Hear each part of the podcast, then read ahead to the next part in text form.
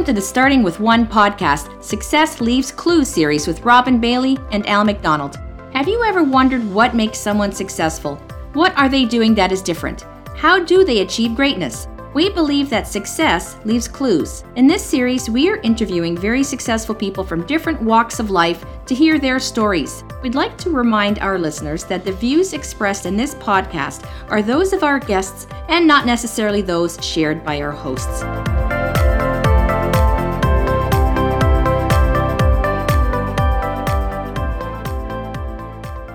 Welcome back to the Starting with One podcast, Success Leaves Clue series. Today's episode is sponsored by Life and Legacy Advisory Group. We believe sound financial advice improves people's lives. We're also brought to you by ARIA Benefits. We help visionary business leaders to grow their companies through attracting and retaining top talent. I'm your host, Robin Bailey, here with my co host and business partner, Al McDonald. Al, going into the long weekend, looks like we got some sunshine. I'm hoping you're out on your bike. What do you say? That's exactly right. First long weekend of the summer always a pleasure to look forward to. And yes, I plan to be on my bike, get some miles in.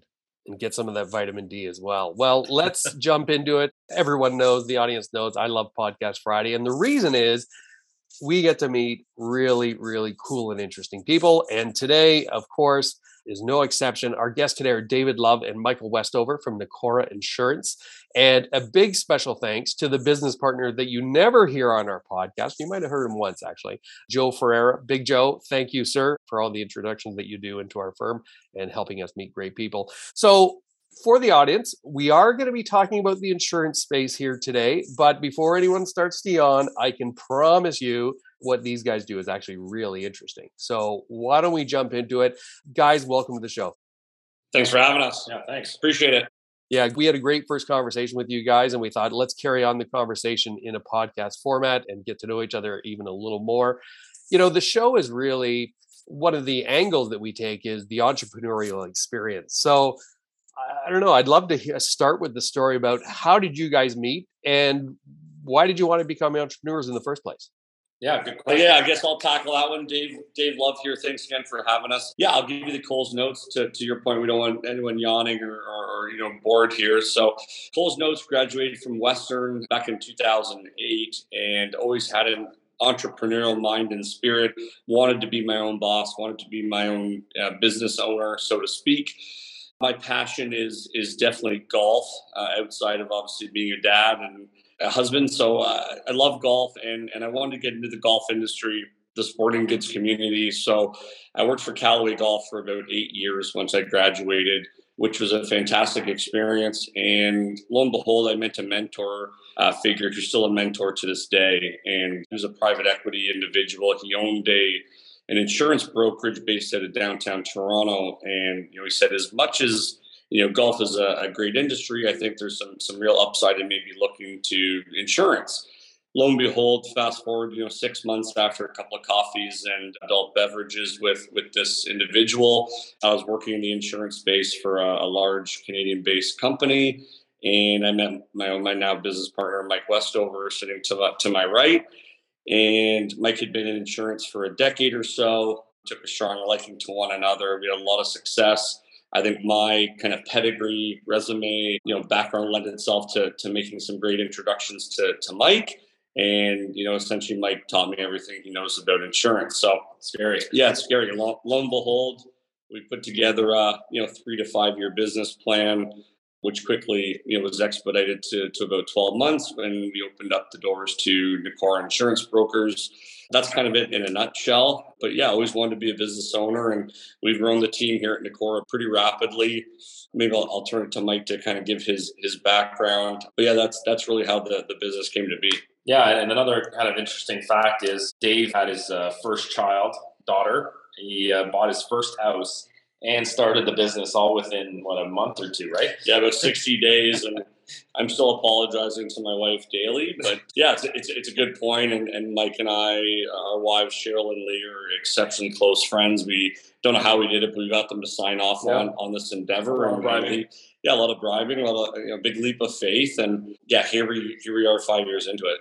I got a question, and there's a couple of things that you said in the introduction here. And I mean, one was about the mentor and having those important mentors. And I, I was lucky enough; my dad was in the business for 35 years, so that was that was my mentor. And I and I actually got to work with him for a short period of time before he retired, and he's since passed away. And it's such a great memory to have those mentors and those work experiences.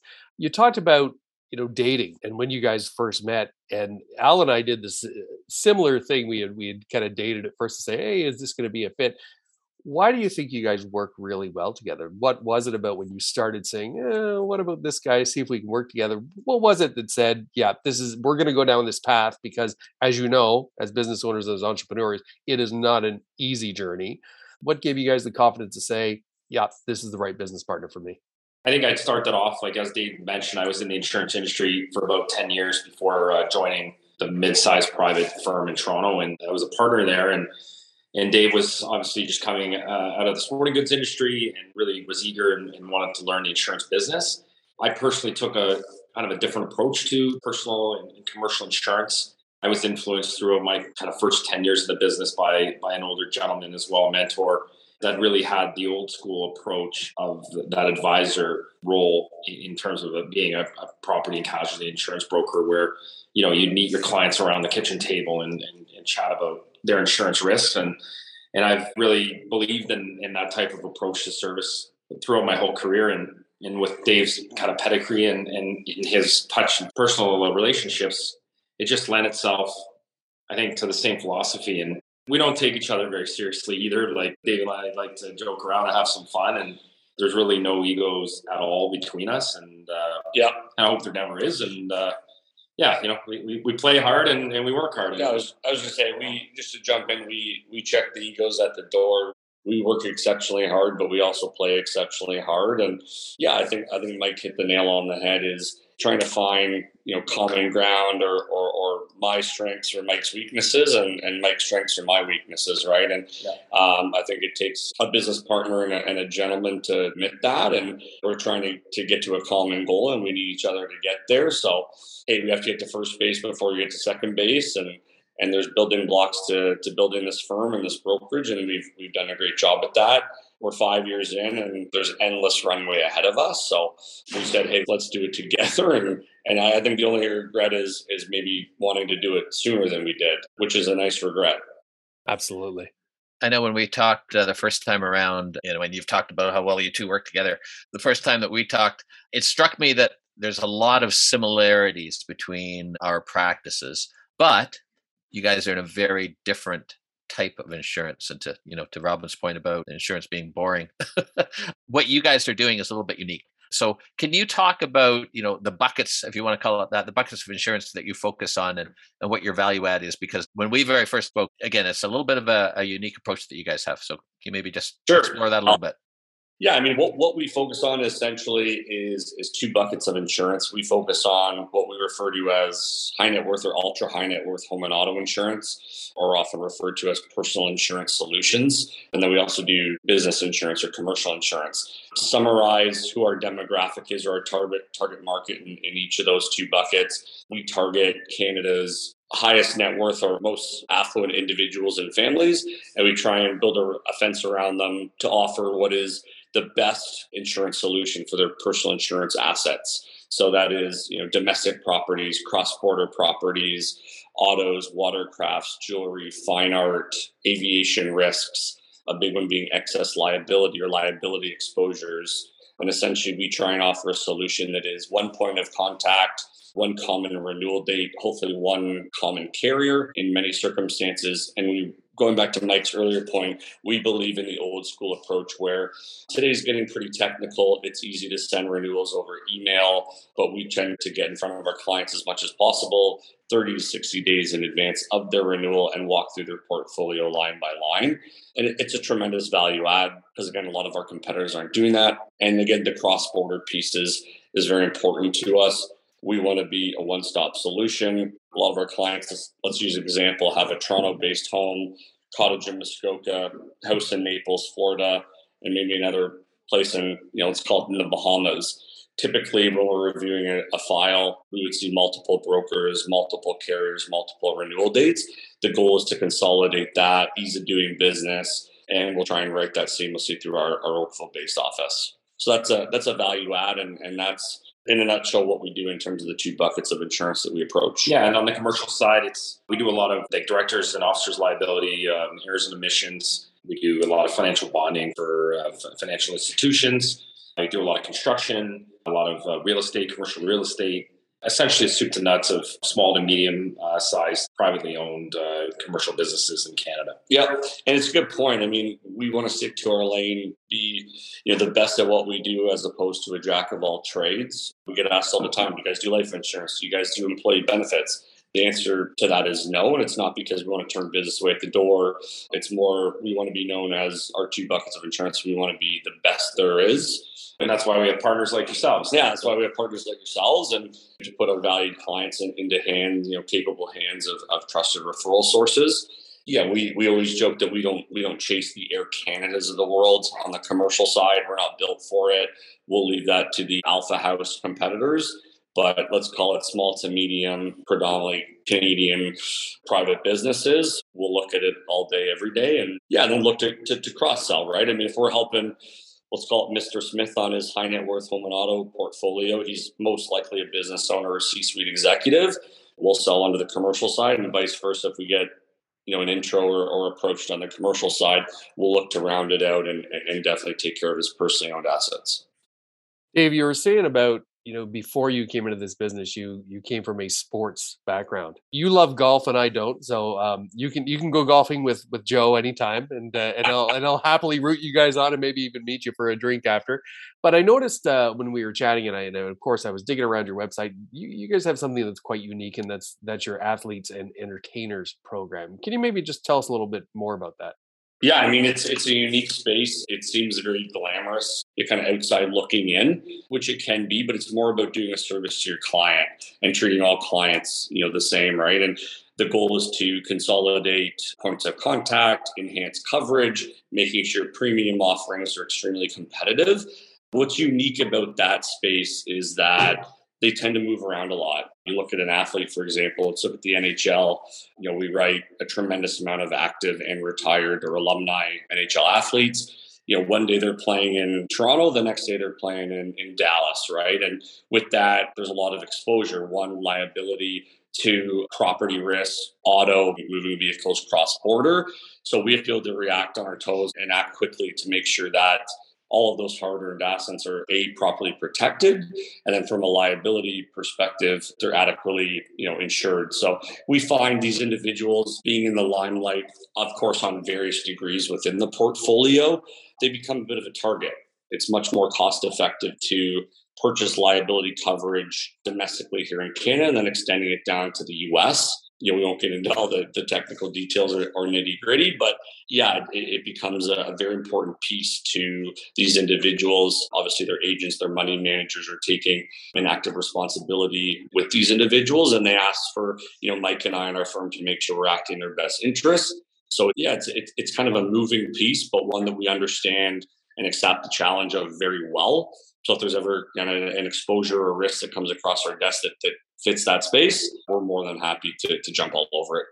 There was a, a Canadian NFL player. He was uh, 325 pounds, six foot five, and his biggest fear with his insurance portfolio was, you know, being hyped up after the game, coming off the field, and you know, shaking someone's hand with his big bear paw and literally causing an injury to somebody and shattering it and you know and that was his uh, you know largest liability concern was hey am i covered for something like that if you know god forbid it happens so there definitely are some characters in the book and there can be some nuances and challenges but it's definitely a challenge that we, we step up to so. yeah and meet and meet head on right yeah 100% so let me ask you if i walk into your office are there going to be pictures on the wall with some of these sports figures Nope, absolutely not. No, no. No jock sniffing. Yeah, no jock sniffing for sure. Okay. Um, I was going to ask because I don't have them at the office, but I do have them in my basement gym. Of course, I've been in jujitsu for, I just retired two years ago, but spent a lot of years in jujitsu. So I have some very proud pictures with many of the Gracie family, of course, who developed Brazilian Jiu Jitsu, UFC champion Matt Serra. So I I do brag about those, but only only the friends that come over to the basement gym get to see those. Fair enough. I mean, it's a great point. We've had countless conversations about testimonials and you know sign jerseys on the wall, but we are big believers as as much as we don't take ourselves seriously from a confidentiality perspective, it's, it's something we're very you know cautious about, and you won't see any sign jerseys on the wall, uh, at least at the office. That's for sure. Okay, no. fair enough. But they do happen. I mean, uh, Dave just gave my uh, my 11 year old son uh, a signed Connor McDavid uh, All Star jersey, which yep. Uh, I think he's still on cloud nine uh, last yeah. night. So yeah, that's awesome. rotting in the basement and I think collecting dust. And my wife said you have three options: garbage, Goodwill, or Mike's son. So I thought I'd, I thought I'd pass the torch along. So, and again, uh, you know, we've had this discussion before. You guys really have, have carved out a bit of a niche for you by the sounds of it. So, can you talk a little bit about maybe some of the key coverages or products that uh, that you guys offer and sell? Sure. I mean, I think number one is a product called excess liability, similar to, to Dave's example earlier of, of a high net worth family having a Toronto home, a Muskoka cottage, and maybe a property in the US or cross border. It can be complicated and expensive to have ample enough liability on each individual asset.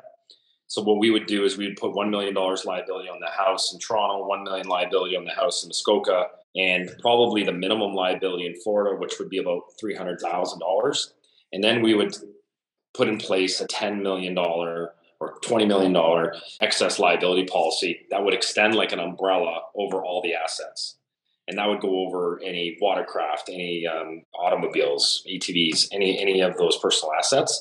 So that in the unfortunate event of a, an auto accident in you know Naples, Florida, where in many cases it's common to, to get dragged into a, a lawsuit, the underlying limit of liability would stack up, I guess, or start the claim, and then the 20 million or 10 million dollar excess would swing down above.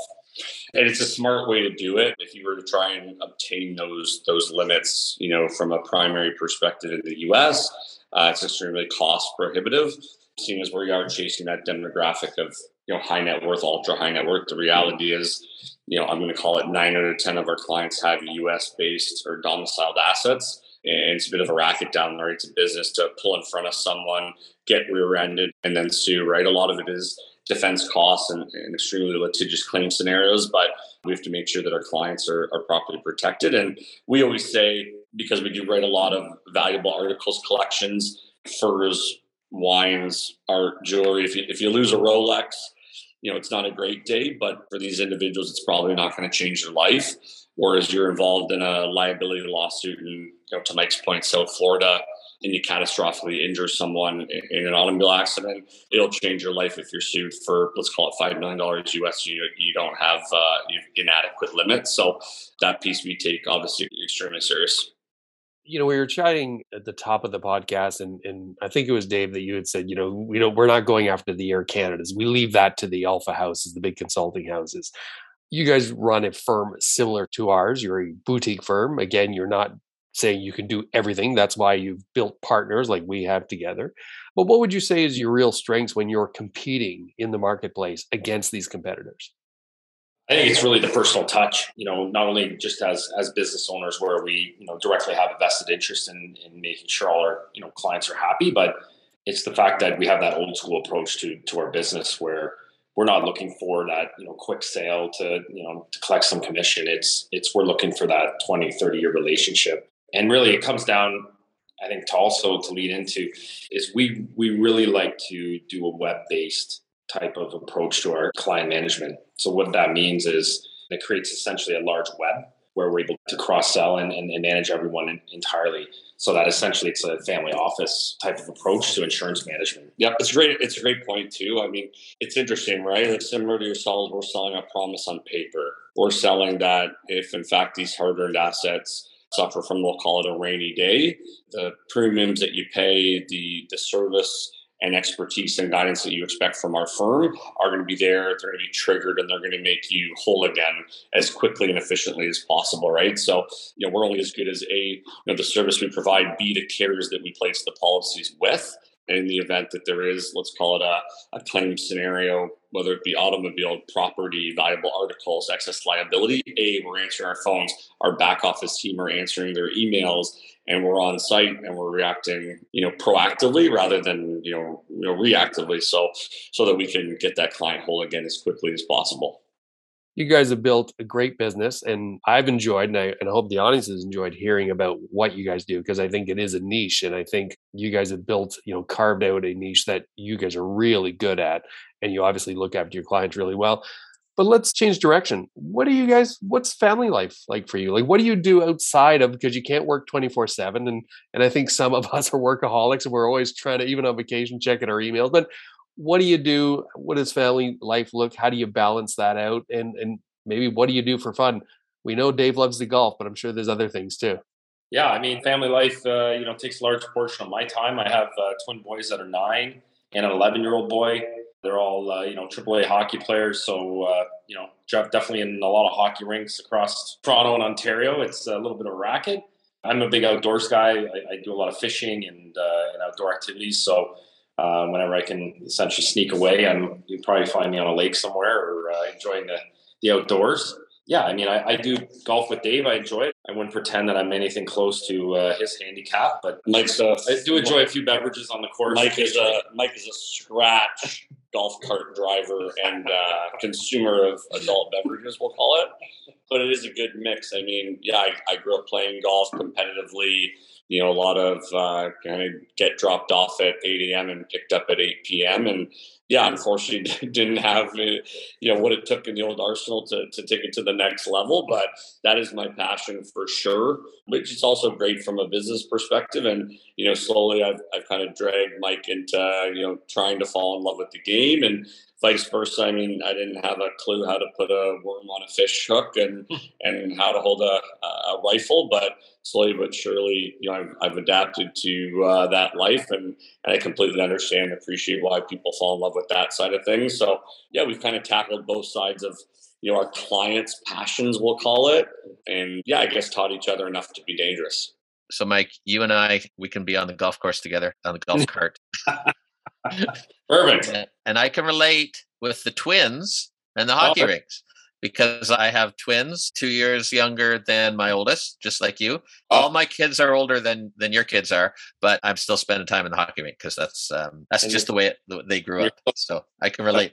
I don't even see a lot of gray hairs there. Yeah. So, wow. uh, well, that's because there's just not a lot at all. so maybe we can wrap up and and we gave you a little bit of a heads up previous but i'm going to ask you uh, my question now and and hopefully you've you've had some time to think about it. And so so here goes. There's an old saying i'm not sure where the saying came from but uh, there's a saying that goes a society grows great when old persons plant trees in whose shade they will never sit. So can you talk a little bit about some of those proverbial trees that you guys might be planting? Could be on the personal side the business side, and how it might benefit someone down the road. Yeah, no, it's. I mean, it's it's it's great saying, and uh, you know, there's a lot of truth to that.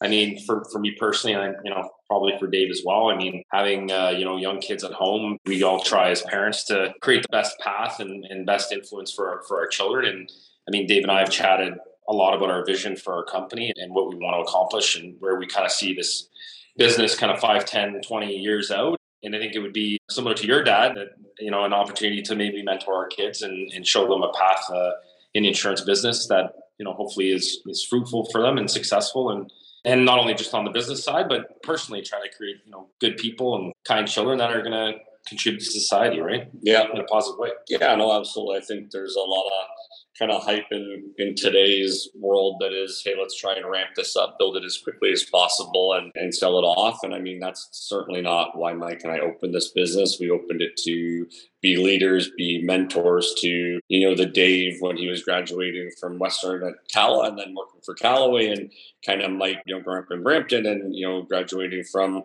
where'd you go, Lake? Was a Lakehead? Yeah. yeah, Lakehead. So I mean, it's you know, there's there's a lot more Daves and there's a lot more Mikes out there that you know are trying to carve their own niche, carve their path, find their way.